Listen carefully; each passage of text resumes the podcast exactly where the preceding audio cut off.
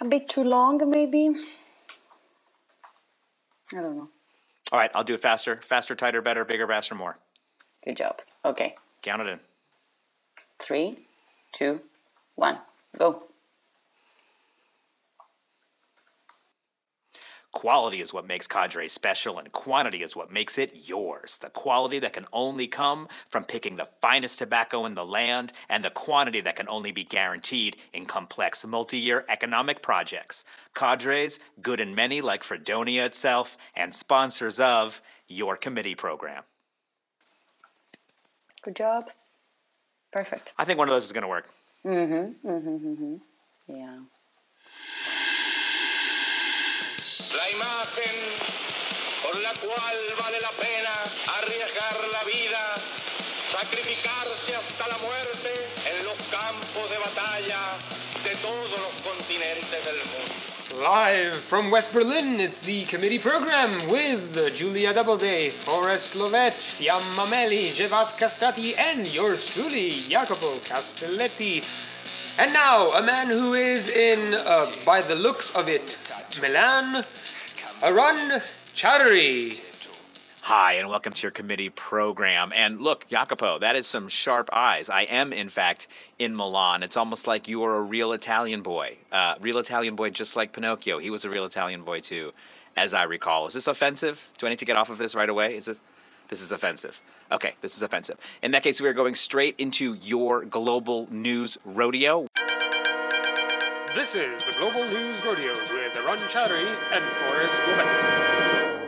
your global news rodeo, which, as you know, is a roundup of global events as curated by the show's own Forrest Lovette. Let's go. Item number one three updates on the war. And the first is Deutsche Welle is reporting on the ongoing invasion of Ukraine. Prime Minister Denys Shmyhal says that the war will cut grain harvest by 20% compared to last year's totals. Countries in North Africa, Asia, and the Middle East, which depend on grain from Ukraine, have started to feel the impacts. Uh, and I think, editorializing quickly, what the worry is is that this sort of food instability with some energy instability uh, with a little bit of political unrest can push some other countries into the situation that Lebanon finds itself in, right? Which is almost sort of becoming a failed state.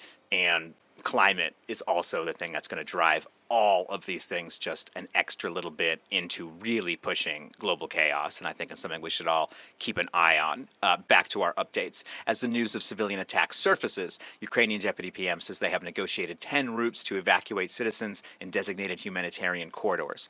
Following the atrocities in the city of Bucha, President Zelensky commented on the situation in the town of Borodyanka outside of Kiev, saying it is much more horrific. There are even more victims of Russian occupiers. I will say, you know, we are seeing a lot of things going back and forth, and people are throwing a lot of words around.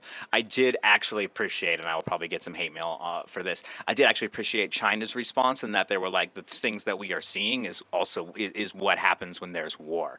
Like there is no such thing as clean war, and this idea that we sort of sold ourselves in the 90s with the bunker busters and with the sort of clean images of things. It's just not how any war is. Not when Russia does it, and not when the U.S. does it. Okay. Uh, the pro Russian mayor, Konstantin Ivashchenko, who was recently appointed in Mariupol, said 60 to 7 percent of apartments in the city have been destroyed, and 5,000 civilians have died fighting. Uh, that's just an update on what's happening and probably the fiercest battle, which, of course, is Mariupol. Item two, Fat Cat Autocrat. Nice for us. I'm glad we're back on something with a little with a little spunk in it, right? It's hard. Uh, Hungary's Orban wins again. Euronews is reporting that Hungarian Prime Minister Viktor Orban has declared victory, claiming a mandate for a fourth term. The right wing nationalist and his party Fidesz won in an apparent landslide last week. Orban addressed his supporters in Budapest on Sunday, saying, We won a victory so big that you can see it from the moon and you can certainly see it from Brussels. And went on to say, The whole world has seen in Budapest that Christian democratic politics, conservative civic politics, and patriotic politics have won. We are telling Europe that this is not the past, this is the future. Orban and his party have repeatedly been condemned by the EU for democratic obstruction and widespread corruption. The opposition coalition United for Hungary said it wasn't an equal fight, and they will continue to dispute that the election was free and democratic. I do want to say when you do see results this skewed, um, it is not just the kind of machine cheating at the end. It's not just the media push. There actually is a problem with messaging and narrative. And I hope the opposition digs into that because there are uh, a lot of people in Hungary with a lot of really smart ideas about uh, how to carry these things forward. Item three Justice Jackson. Senate confirms judge to Supreme Court. I'm not sure if Justice Jackson is supposed to be. Is this a, is a Jackson's reference for us? Are we doing something, or are we just talking about the woman? We're just talking. Oh, we're just just talking about the woman. Okay, got you. Got you, got you. Okay. NPR's reporting the U.S. Senate has confirmed Supreme Court Justice nominee Judge Ketanji Brown Jackson in a 53 to 47 vote. Jackson will be the 116th Supreme Court Justice, and more importantly, the first black woman to serve on America's highest court. President Biden commented on Twitter of the decision Judge, Judge Jackson's confirmation was a historic moment for our nation. We've taken another step towards making our highest court reflect the diversity of America. She will be an incredible justice, and I was honored to share this moment with her. Jackson replaces Justice Stephen Breyer, who was known for his belief that the SCOTUS should remain an apolitical head of the judicial branch. However, Jackson will now operate in a court with conservative majority rule that has proven to be anything but apolitical. You just hear me constantly sour on everything with American politics.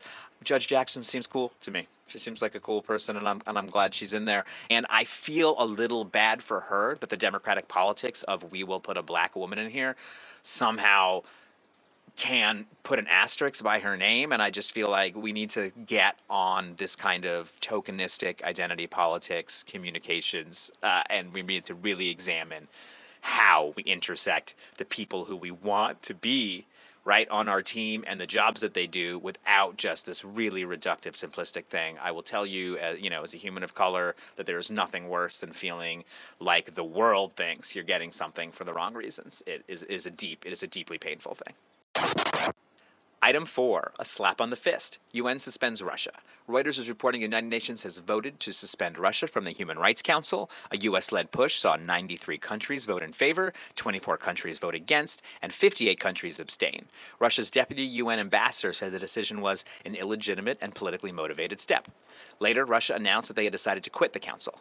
The U.S. representatives were pleased with the results, but China's UN ambassador was quoted saying, "Such a hasty move at the General Assembly, which forces countries to sides to choose sides, will aggravate the division among member states and intensify the confrontation between the parties concerned. It is like adding fuel to the fire."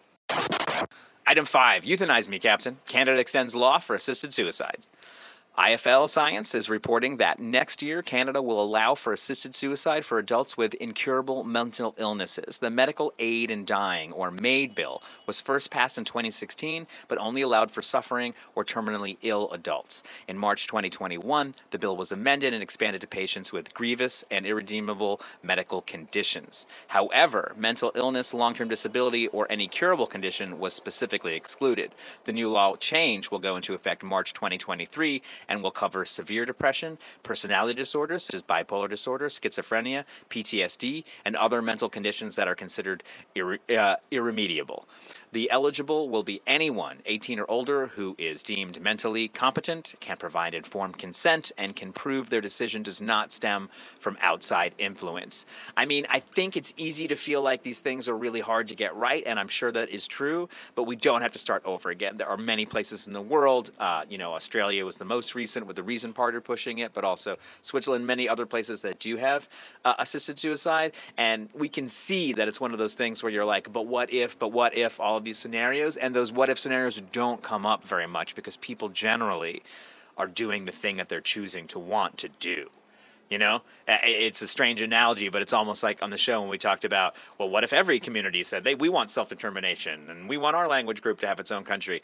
Yeah, that'd be a problem, but it's actually not the situation, right? Like, you know, oftentimes by trying to stamp out the exceptions, we forget the universal rules and the universal justice behind universal rules. So we're sticking up for that here in the committee program. Thank you so much. Forrest, do we have any more uh, any more items, any more news articles? Maybe some with more puns. I feel like we kind of drew back on that. No, we're finished. Yeah, you know, you know what it means when the lights go out. Actually, so we probably are finished. I think we probably should just cut. Ciao and welcome back to our polling update here at the polling channel, brought to you by the committee program. Bad weather in France paradoxa, with Macron and far-right Le Pen coming within a few points of each other in the first round predictions, with leftist Mélenchon rising but not surging. We will keep an eye on this system. In the Philippines, dynastic right candidate Ferdinand Marcos Jr. is dominating the field at 57%, more than double his closest liberal rival Robredo, this proposed poll. And in Australia, the Morrison wave would appear to have finally broken with the Australian Liberal Party edging ahead in federal election polls to 39.5%, leading the Conservative Liberals by 5. Yes, they have funny names for everything down there, except for, of course, the Roy Morgan poll. Thank you so much for watching and stay safe out there.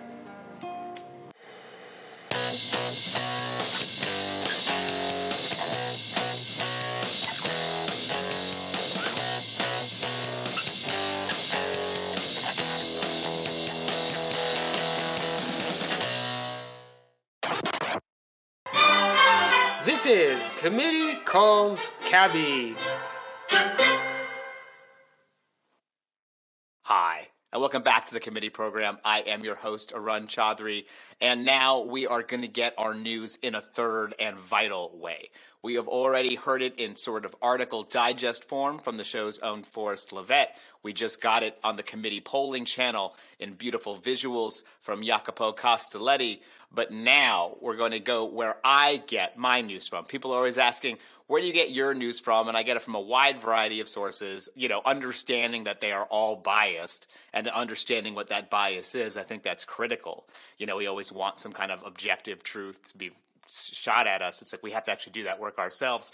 And I also I ask people uh, who do things for a living where they talk to people, and that definitely includes cab drivers. And so we're going to have a new segment that's called Calls with Cabbies, where we're going to talk to folks who are cab drivers, who work closely with cab drivers, who have that kind of rough and tumble experience with voters. Uh, and frankly, I'm telling you, a, a, cab is better than any focus group when it comes to hearing what people think and fast. I've often thought that uh, it would be smart in places like Iowa to really, for campaigns to flood uh, the the local gig economy market with their own drivers because they would actually get vast amounts of intel and maybe even pick up a little scratch for the campaign pizza coffers. But joining us today uh, from Slovenia, where as you've heard from me many times, they have an election coming up soon that actually is an important bellwether in how things are going in Europe. Joining us today is uh, Dejan Jefim. Uh, oh God, did I say that correctly? Yes, you said correct. I did. Oh, because I like I wrote it down and then I looked down and then I looked up. Dejan, I did a good job. Great. He's joining us. Uh, and look, you are someone who works closely with cabbies. I mean, do you agree with my assessment that that's how you can really hear what's going on, even before we get into Slovenia yeah. specifics? Like, talk to me about your experience with voters and and and writing. There is no objective opinion on on such uh, heavy matters that than like uh, Uber and uh, all, all, all politics is. So uh, you have to listen to subjective matters in order to understand each of the opinions, and then you can decide based on these subjective matters and uh, let's say develop your own objective matter. if you that's right. You put, That's right. Like you, that. You're going to hear a lot of varieties very quickly, and you can triangulate into the middle and find out what's really going on based on any crazy thing anyone says. Of but course, uh, but specifically, yeah. Specifically, Slovenia, right where you are, and where a lot of folks are working very hard in an election that will come to a climax at the end of this month. I think on the 23rd or the 24th, is whichever the Sunday is. The 23rd? 24th.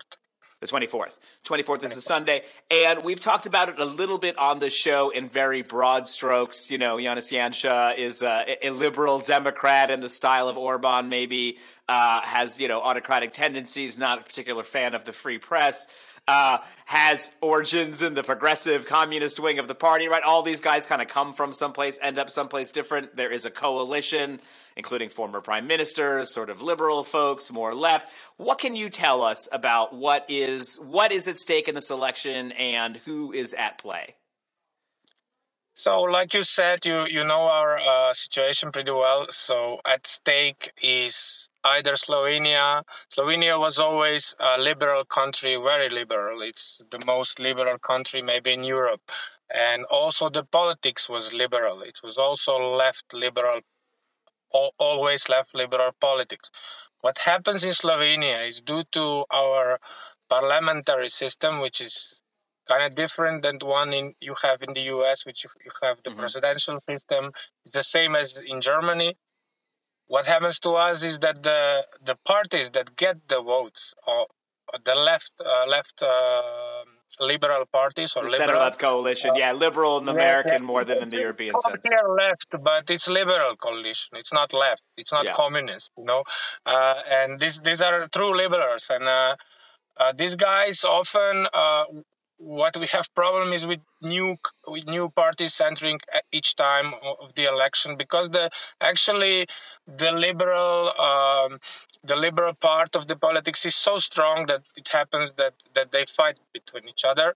And often a couple of times uh, it it happened that these liberals that were actually voted by the liberals even some breaking the records in the elections with their parties just switched to the hard right, which is Slovenia is now has the other pole, which is actually a hard right, like you said in maybe in Serbia or or, in uh, uh, not maybe more like Hungary or Hungary, even yeah. Russia. So so. Uh, these guys have really, uh, because of the liberal nation of this country, have lit- really little uh, support among the people. Maybe 20 to 30 percent max with their satellites and these guys never won actually the election that's a that's an objective truth so uh, and uh, so uh, what what it what does happen here is that in the middle of the term which we have a four year term uh, happens that uh, these guys just switch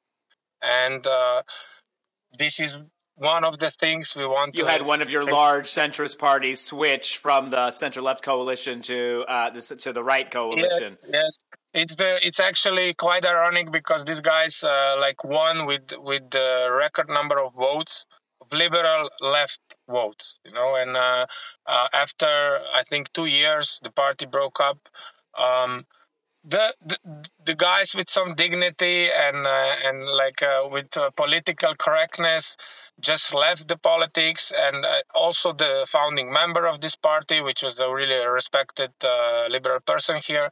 Uh, but the some of the the MPs in the I mean the guys from the parliament just switched to the right. They did the deals. It was probably if you want to say it directly, it was probably made with some financial benefits. So, Yeah. uh, and actually, these past two years were was a perfect reflection of that. Was governed by governed Slovenia was governed by hard right. Um, these guys, I mean, nobody here knows Slovenia from this angle that we've seen in these two years. It was police repression. Police was one of Slovenian police was one of the most respected police around here, especially in the Balkans where we originate. Uh, we were famous for that. We were famous for professional for, for professionalism, especially in police. And now this just came down to uh, like a classical political police, which is just like uh, handling cases with political opposition, with uh, with um, maybe with uh, with protesters and stuff like that. You've seen it yourself. You've been here. It Yes. was some harsh measures on the protesters. This was never seen in Slovenia before this government. This is um, I think an- this is an- important. another objective truth. important for our audience to understand, right? This isn't some sort of creaky, you know, kind of working republic that's having a problem. It's actually much more akin, perhaps even to the can- U.S., I where twenty percent is enough to sort of capture the government if you know how to maneuver power correctly. Sorry, go ahead. Yeah, I mean, uh, it's not uh, what is seen here now. We obviously you've seen it if you were here. Uh, is that like this uh, amazing uh, amount of people who started to um, uh, like uh, beca- who became a political activist in the last two years, and these are people who we didn't know each other before, not even close, not even remotely. Uh, we- these are people who who were affected by this government in each like you were starting this with an uh, a subjective uh, opinions you know? These people these are people with subjective opinions who had opinions on their own matter. For example myself i'm not a cab driver but i have a really small company who offers software just like ubers just like ubers you, you will see it we'll talk about it later i hope Yeah. um, and uh, we're offering them offering it to small companies, and we were affected like this. Um, we were also affected. Me personally was also affected by how the school system was handled. For example, during the pandemic, mm-hmm. it was horrible. You know, the kids was at home were, were at home, and uh, I can see the knowledge. Uh, I mean, my kids are very uh, uh, okay in school, but I can see on them the knowledge is dropping. Um, I can, I don't know, um, compare it to the the grades that we had. I went to the same school here, and it's co- completely a different time. I was going to school in communism. No was no nobody was learning at that time, or or it was a different time. But this is a different school, but the grades are even maybe worse than we had. So, uh, and I can also compare it because I have two kids. Uh, I can co- also compare the big one to the small one, which are two years mm-hmm. apart. Mm-hmm. And this one was without the pandemics, and the other one was without the but uh, with the pandemics. And the situation was really handled poorly here. So. Um, everybody was affected practically by this government personally. So it was they tried to at one point they tried to like replace all the um, heads of police stations in Slovenia, you know, and they affected the whole police. They got into conflicts with all the practically all the unions in this country, with the police unions, firefighter union, uh, taxi union. Um, so there's no and, and all these general unions that are um, like uh, union centrals and stuff they have they have a conflict with everybody in this country. And especially they have a con- conflict with the legal system because yeah. they you can understand why because legal system in Slovenia is still still hopefully kind of free yeah, no, I mean it's you know it's obviously a unique story, but also it, we see this in a lot of places, right? A sort of incompetent uh, right wing government that is not delivering services, hanging on uh, through you know through fear, through as much as it can, media manipulation, but also on exploiting kind of the opposition fracture points. And I think we definitely see that here, as you mentioned, you know, that weren't even elected. Uh, they came through with, with the party defecting from one coalition to the other. As this election is shaking out, what can you tell us uh, is uniting maybe in a better way the coalition this time? And what can you tell us about some of the personalities in it? I mean, we know Marjan Šarec, who was the prime minister before uh, Janša, you know, uh, before this this this slight parliamentary coup was engineered uh, for Janša was a moderate former comedian, you know, uh, much like our friend Zelensky in, in Ukraine, um, but has now been eclipsed by this fellow Golob. What can you tell us uh, about these folks? Who are you uh, rooting for? What is holding people together? What is keeping young and more left people involved? Because that's our audience. That's us. What uh, what uh, the the main debate here is that the young people that you mentioned, I want to put them first, that are doing all this incredible work here to to because here it will be, I think, uh, I'm pretty uh, confident about that. It will be a record in the uh, in the election percentage of the people turnout. Yeah, so um, these are all independent young people. And everybody's saying these are these guys these are from those guys. They are paying buying even by the america by biden by putin by everybody.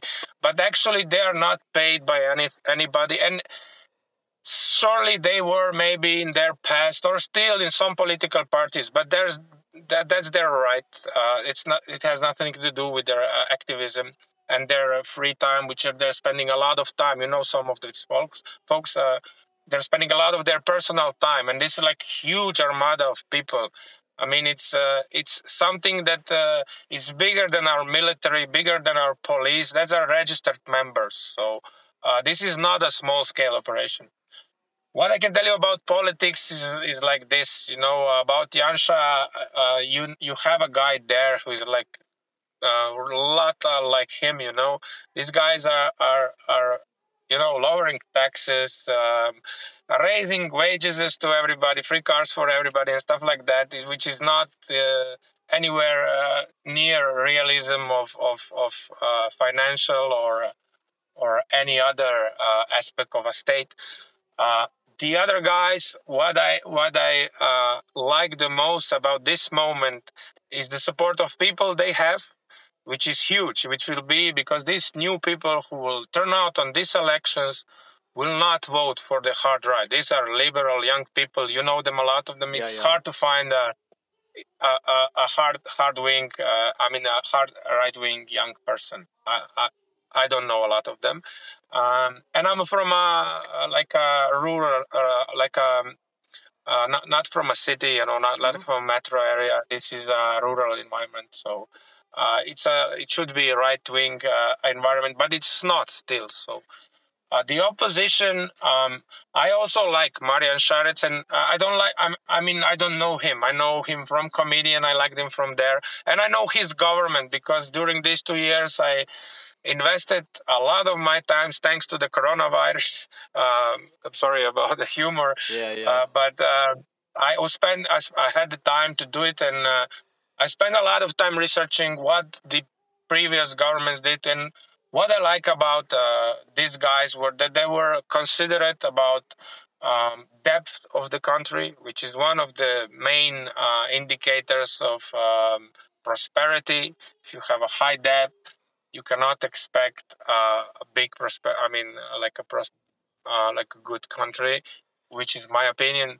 And these guys were actually one of the guys who actually lowered the, the depth of my country because it's growing from um, from the day from 30 years back when we And- and- were, yeah, he uh, had a good reputation for good government and kind of delivering services competently. Yes, you know, yeah. good gov- Also, his team was also good and still is. You know, the, we should we. I mean, Slovenians have now the options because this was our one of our um, our sins was that we always voted against these uh, right wing guys. You know, right wing guys. Because we were afraid that they will come actually to power. We knew them, and this was now a demo of what they can do, and it's horrible.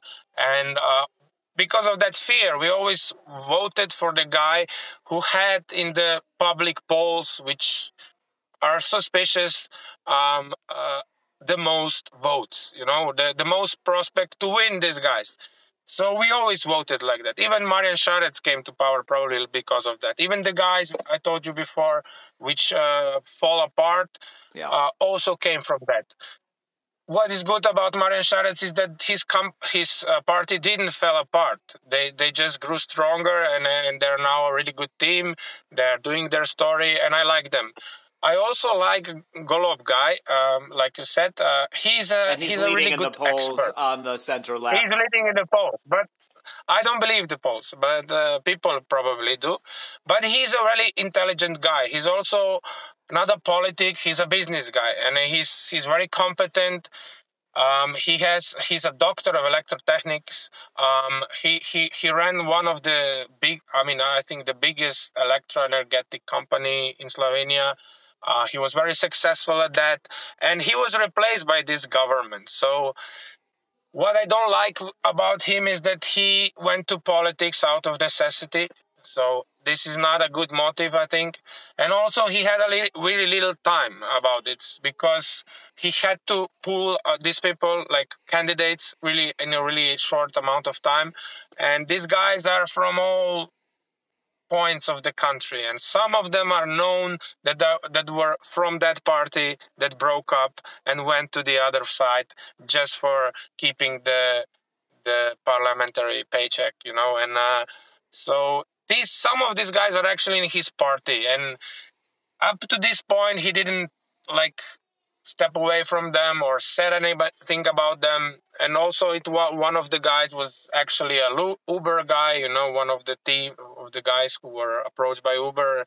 That's how I know that some of these people are not good people, in my opinion. Again, uh, so um, that's what I'm afraid of. I'm not afraid of his personality, his uh, character, or his judgment, or his competence.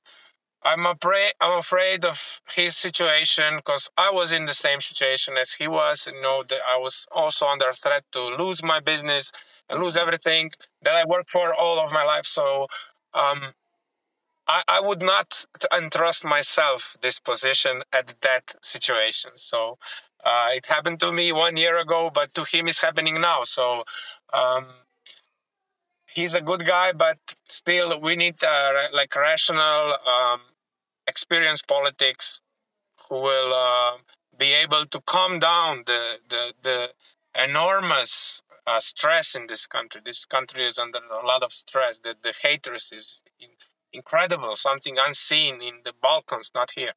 So I mean, we are in the Balkans, but we feel not like in the Balkans.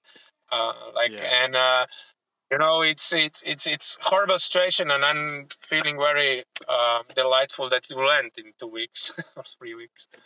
Yeah, So- yeah, no, and there's going to be a lot going on. And I will say, I was someone who thought that there was. And I'm, I do have a couple more questions uh, that we want to drill down on you uh, with. But I will say, someone who was sort of pretty optimistic generally, as you say, if turnout can be increased. And we saw in this water referendum, in which a lot of young people came out for the environment, that there are votes, and the more votes that come out, the more votes certainly stand against, uh, you know, the common enemy. And so I was pretty uh, bullish, as we would say, positive on on the election. I would say the war has me thinking in a different way a bit. It does strengthen incumbents. It does tend to strengthen the right. And despite Janša having some ties with Putin and stuff, he's actually you know, done acrobatics, gymnastics, backflips to explain to people exactly how pro Ukraine he is. He went there. Uh, he wants to accept half a million refugees or something that wouldn't even fit in Ljubljana. Yeah. Like, you know, it, and and close the airspace and stuff like that. You know, it's not not real. You know, it's Yeah, so propaganda. how is this playing in the actual debates, though? Which is probably the only time the public are encountering this. They're not, you know, as you know, as you talk to people when they're when they're in cabs and stuff, people people don't get politics right away from Twitter and talk to each other about it the way we do, right? It's like the debates will be a real time when people are watching what's happening, and we know those are happening over this last couple weeks. Yeah, I mean, people. Um, it was, you know, it it was uh, over this this this happening to us uh, two years now, and uh, at the beginning, it was like uh, nothing happening, and then it was becoming uh, like stressful, and then it it turned out into complete fear, because all these guys who were doing this, like uh, assaulting people on Twitter, um, uh, the news, they're they're they're, uh, they're uh, like fake news, like they call it, but they're, they're really fake news. Like did like uh, uh, like horrible black PR stories on people. Uh, like I was one of them, you know. Uh, they called me like everything. I will not say it on TV, but uh, you can read it on internet. They translated it to English, you know. And these are like all uh, stupid stories. Uh, and they they did it like to a lot of people, you know. I was not the only one, you know. And uh, I had like uh, power to fight them, but the majority of people just were afraid and just like disappeared into the darkness and never turned out in public again.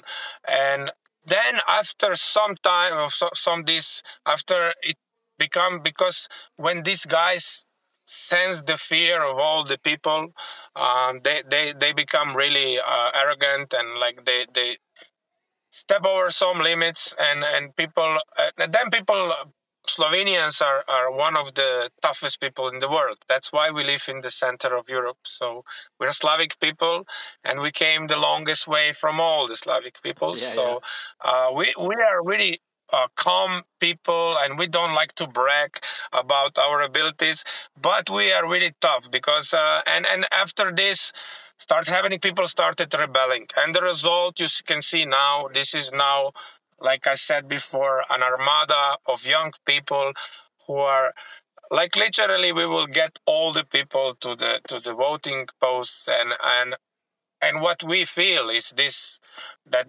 uh, that the general population not only in uh, Slovenia but in the world is is liberal. It's liberal and it's also leftist because I don't mean left in a communist kind of way, but left in a socialist kind of way because we are a social. Yeah, social democracy, Uh, delivering services to people, etc. Yeah, yeah, Yeah, yeah. also we are a social animal. You know, uh, we, that was keep. That what makes us You all have a different from all, all the other animals. You know, we, our social uh, interactions are much on a much higher level than with other animals. So I think socialism is one of our uh, uh, in in in like it's in our Strengths, blood. Uh, again, I don't mean socialism like uh, in I mean in uh, Soviet Union or socially or socialism in like Bolshevistic Russia. Uh, I mean, like socialism in its sense that we want to help other people. We want to live in a community that is good for everybody, not good just for myself and my kid, kids, because my kids will probably not feel very well in a society that will be where only they will be happy. I think they want to live with friends who will share the same lives as they do. But do you worry that the war and the misinformation around the war will influence votes? I want do want to, dr- drill in on No, that with you. no, you're not. no, so you really think this is the, the conversation you're describing? You think is the conversation that's driving politics right now? Thi- This is like a desperate attempt, you know. This guy, these guys were posting uh, like jokes about Zelensky, comparing him to um, Šarec, which is also a comedian. Yeah, They're yeah. both guys of comedians. Yeah, they share a, same uh, profession, and um, and these guys were two years ago when the when the elections was were for uh, for for parla- our parla- previous parliamentary elections. These guys were actually mocking the Zelensky and comparing with this Šarec guy. Um like uh, these are comedians Yeah, and stuff. clowns. This was this is famous. I can show show show you the articles. And now, after two years, when there is a political um, political profit out of it, they are like pretending best friends. We're helping Ukraine. We cannot help Ukraine, especially we cannot help it militarily. Slovenian military is practically is very very small. We are not aggressive nation. We have no offensive cap- capabilities. We can also help. Uh, we can all, only help humanitarian way in a humanitarian way to Ukrainians, which would be the right way for these guys to, like, um, um, to to maybe get get a vote Yeah. on this subject, but not not not like this. This is like hypocrisy, and people see it through. People are not stupid, you know. They they they they're this would be really like if some nobody's buying this you know? They, they're mock people are now mocking this propaganda i mean this propaganda. If the, the trip to kiev which was i mean i, I want to help No, no, I Ukrainians, you understand know, that. I No, mean, we're talking about the optics of everybody wants to Yeah. help but but that was not helpful you know? And and, and then that was probably didn't even happen and it was a big um meme here, you know, on the on the Twitter and everywhere. So it was also on TV, and all the comedians were making fun of it. So it was not helping Ukrainians in any way. It was all only doing us damage, you know, as a country. Uh, we are losing respect in such uh, such uh, such moves. It was not we even. It was not even a EU move. It was a No, solo I, you make good points that I would see uh, see reflected actually in different ways in other elections, both in questioning actually how much putting Ukraine messaging when there is not necessarily that much specific places can do is helpful. You know, like to people because people politicians are doing it a lot because they feel like it's something to get a gained of, and center left politicians do it even more because they feel like they have this sort of deficit of patriotism to make up for. You know, uh, yeah. So it'll be interesting to see how that plays out. Uh, but look, we aren't journalists here at the committee program. We're tacticians, as you know. We work on elections. We get dirty in elections, as are you. You have a tactic that I like the sound of a lot, and I was hoping that you could tell us about it. Uh, a little bit of an online, offline gambit that's going to get out the vote. And I will. I wish that um, the show's friend Annie Weinberg was here because she loves this stuff. But I will make sure to clip it for her.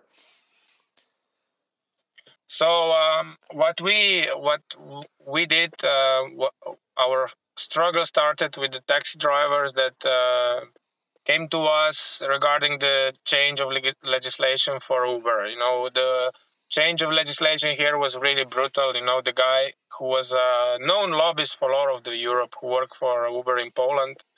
Um, just uh, like he was a personal friend of this minister in the government so it was done deal even the first document that they sent was had a name uber and something do, Right, right. do- The do- logo was still on there. You're like, y'all didn't Yeah, erase yeah, the logo. actually, and yet. it was Yeah. sent in the in the in the uh, between the government uh, people you know and some taxi drivers got to it and then we rose up and like we fought really hard and it was really dirty it was during the corona we protested we uh, did a lot of stuff. Uh, like we've protested for one month driving and stuff like that. We got for sixty thousand euros of uh, traffic penalties from this political police. Uh, and Yeah. we, we were doing peaceful protests, and uh, I think we still hold hold the record in this country for being punished.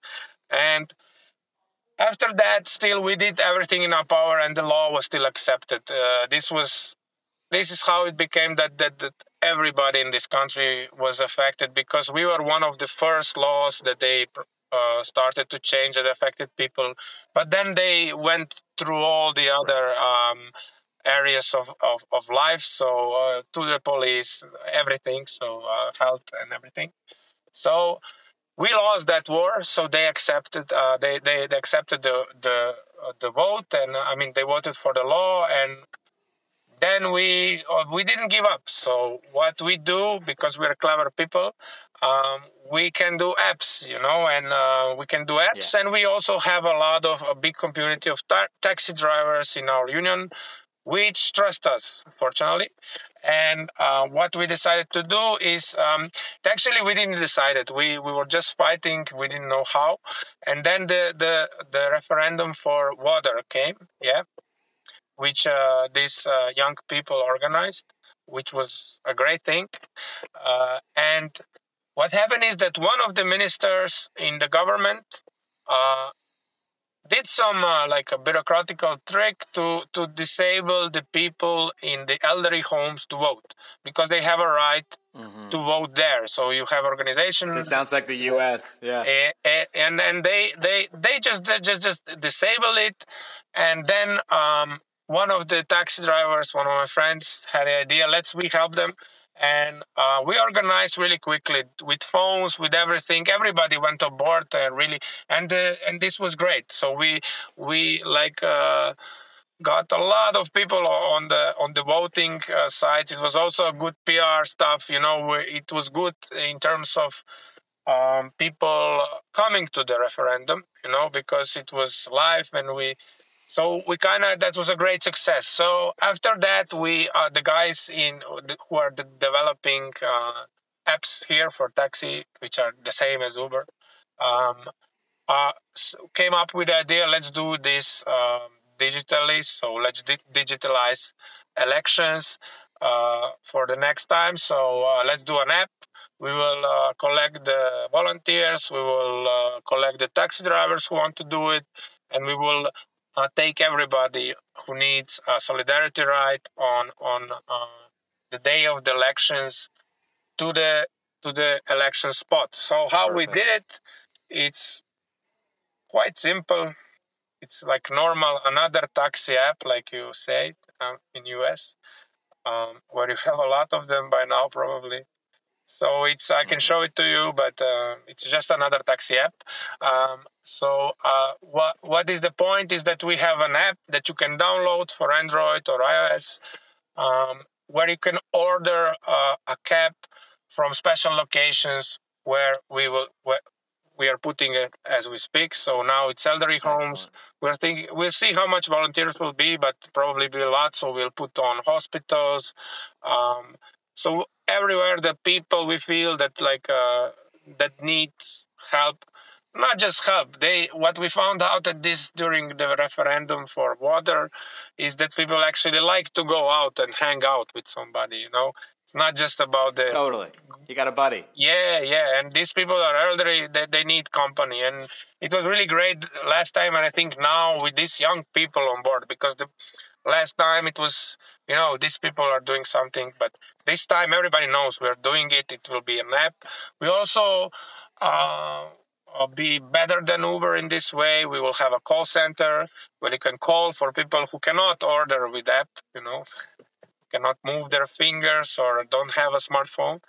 Um, so we'll have also a call center, and we'll have we'll have a lot of taxi drivers covering the bigger cities, and in the smaller cities, uh, and in the villages. Like because the last time we did it with phones, so with apps it should be much easier.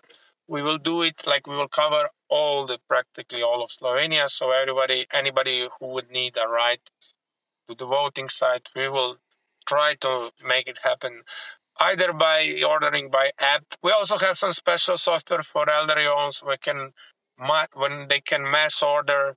So we like Ah, excellent. digitalized elections. So uh, No, this is great. This is great, and making it easy is great. And believe it or not, some of our audience may have relatives in Slovenia. Where should they direct them to find out where to get this app? Um, you know, our first can, lady uh, used to be Slovenian, as a matter of fact. it's a We're very, it's- very proud of her. If it, if they're from Slovenia, um, they they should follow uh, Osmi Marec. You know them, yeah. Um, this is the this is the main uh, NVO that is organizing uh, this part of the project. There are a lot of other NVOs, and um, but uh, these we are working with this uh, with these uh, people to to make this project. So they have a lot of um, they have a online site. I can send you Yeah, send me the links, and I'll put, and then we'll put them in the the, the show description, so we can. You get can also see the out. app. It, I think it's also translated to English because it's our standard taxi app. So it's um, so it should be in all the languages. So you can check it out. It's on on market. It's on Android and, and iOS. So. But it's is so not great. working. It will be working on 24th of uh, April. Yeah, yeah. Otherwise, people are just trying to get you know trying to get a ride someplace, which is nice, but you know, which isn't the point. Um, I th- why don't we plan on checking in after the election, and you can tell me, and we can see if it shakes out the way that we're talking about how it shakes out, uh. It and see have. Again. I mean, at street level what the real what the real skinny is. Uh, and thanks so much for coming on, Dejan. We really appreciate you. yeah. Thank you for having me on your show. Um, say Speak hi to your, to your um, buddy. I forgot Oscar. his name. I'm back. His name is Oscar, Oscar. and he says okay, goodbye to. yeah, I will remember. Komite, komitato, comitiet, comiteto, karul, komite, we yantwe, submiti, we committee. And now, keeping up with the Habsburgs. From the delta to the falls, from the grotto to the newly constructed defense ministry building, nothing captures the rhythm of equatorial Fredonia like Cadre cigarettes. Never a rough puff with Cadre, sponsors of the committee program. And now, back with us once again for the eighth installment of Keeping Up with the Habsburgs, our unique and uniquely in depth look at the Habsburg family is Hawley Brett. Thank you so Hi. much for being with us once again. How are you? Hi, I'm really well. Thanks for having me. Good, good, good. And I'm good. And this is good. And we're getting at something here. And I think this week we're really going to get to the heart of it. So I don't even want to stop you. I just want to say, Volume 8, take us away. And I believe where we were was um, the family was consolidating land, uh, as they always are. Uh, acting as a bulwark against Ottoman, I guess they would probably think of it as encroachment uh, into Europe, and I don't know, being being the Habsburgs. What what what am I forgetting? Indeed, indeed. That is where we were. But today, I must admit that I've personally been having trouble keeping up with the Habsburgs as much as I ah. normally do. Right. There's only so much time in the day for research.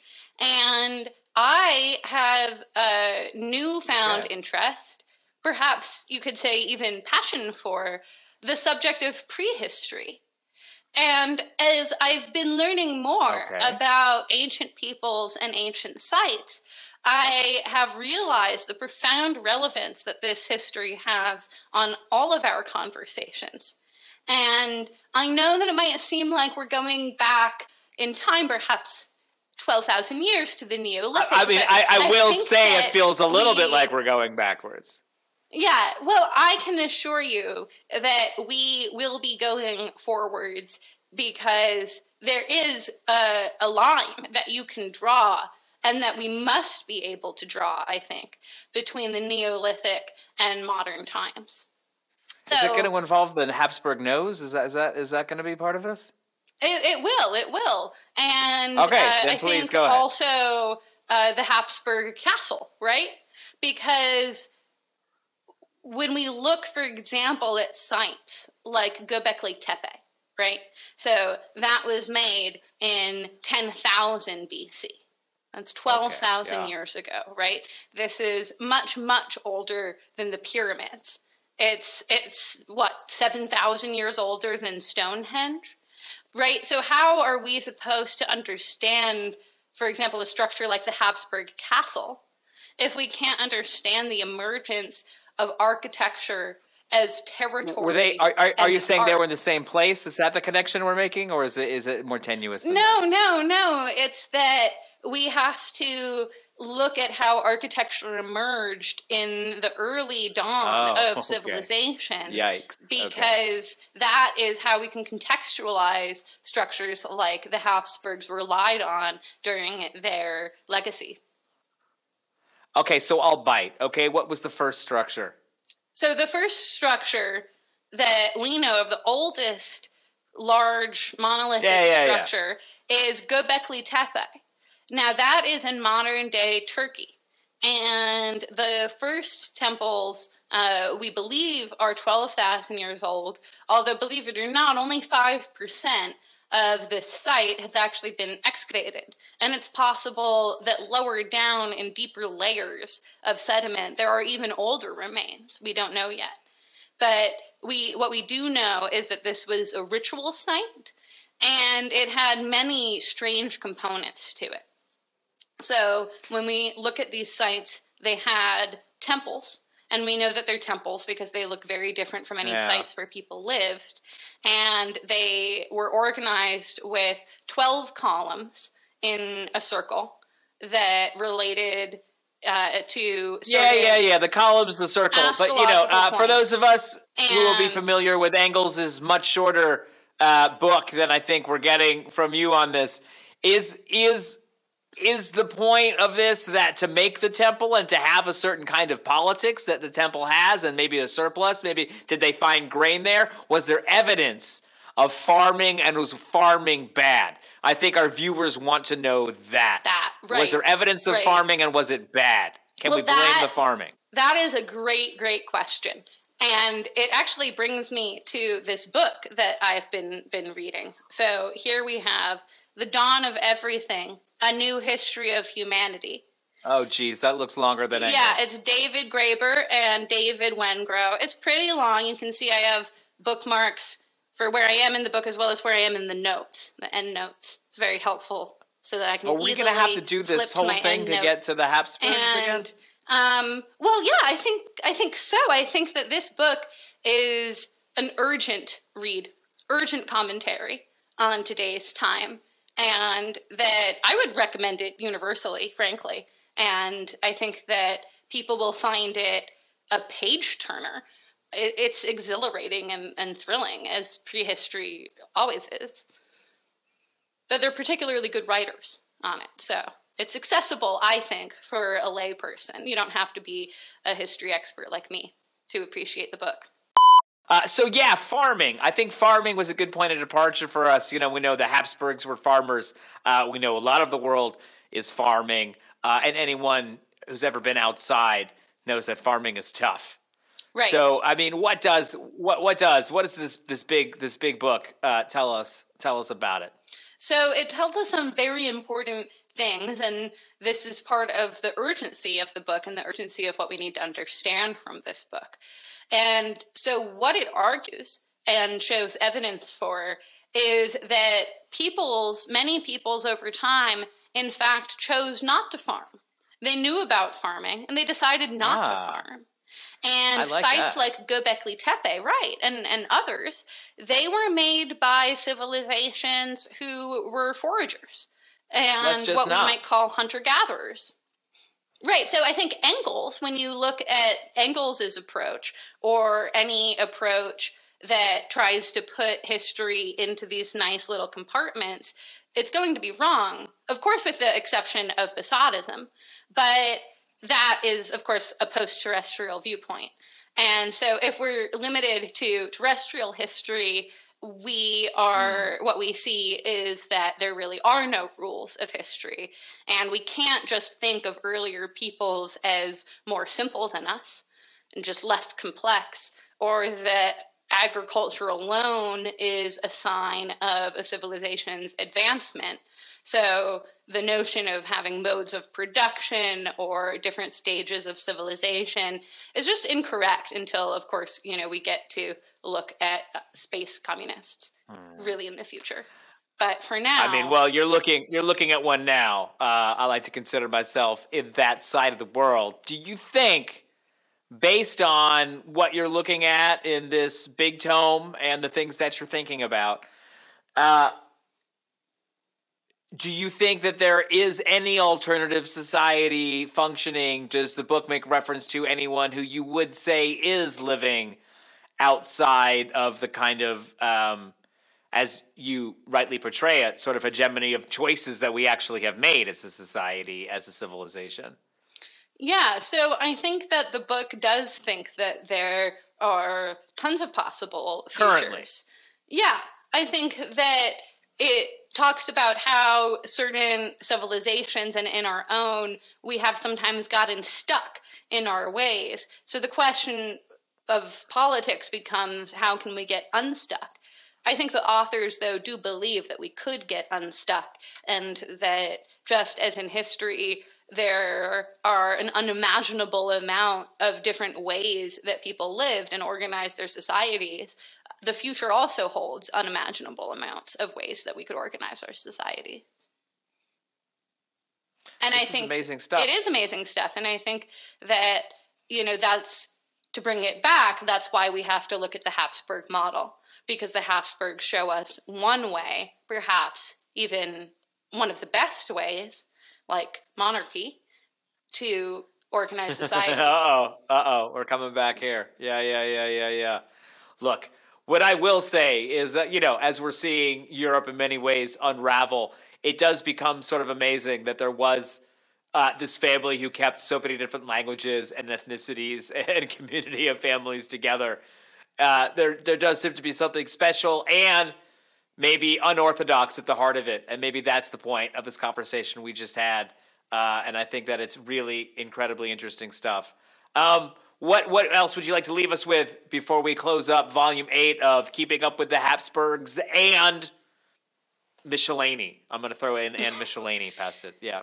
Well, I think that what we should be keeping in mind because of this conversation and also be looking forward to in our next conversation is this idea that we can formulate our societies to be what we want them to be and that we can really be looking at the Habsburgs for an exemplary show of what is possible. Yeah, and then you're going to tell us about this Reformation thing, and we're going to see what happens when a bunch of people decide to change a bunch of stuff. Yes, we will. That is going to be very Oh. exciting. Cool. Thank you so much, as always, for coming on the show. We appreciate your insight and your meticulous attention to detail and to the length and breadth of the historical record. You got it Everyone. for sure. Holy bread. Thank you. Bless. Komite, komitato, kamitiet, karul.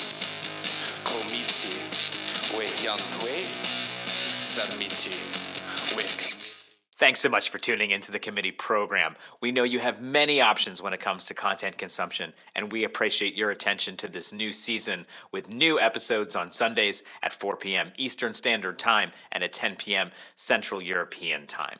You can support the show by becoming a member on patreon.com slash the committee program.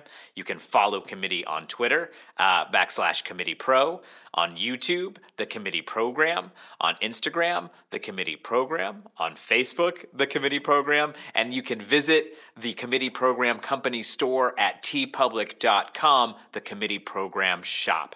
Special thanks, as always, to our team Xhevat Kastrati, Fiamma Meli, Jacopo Castelletti, Forrest Lovette, and committee's deputy director, Julia Doubleday. Look alive out there, it's later than you think.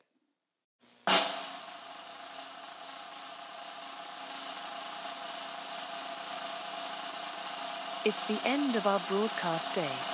Thanks for listening.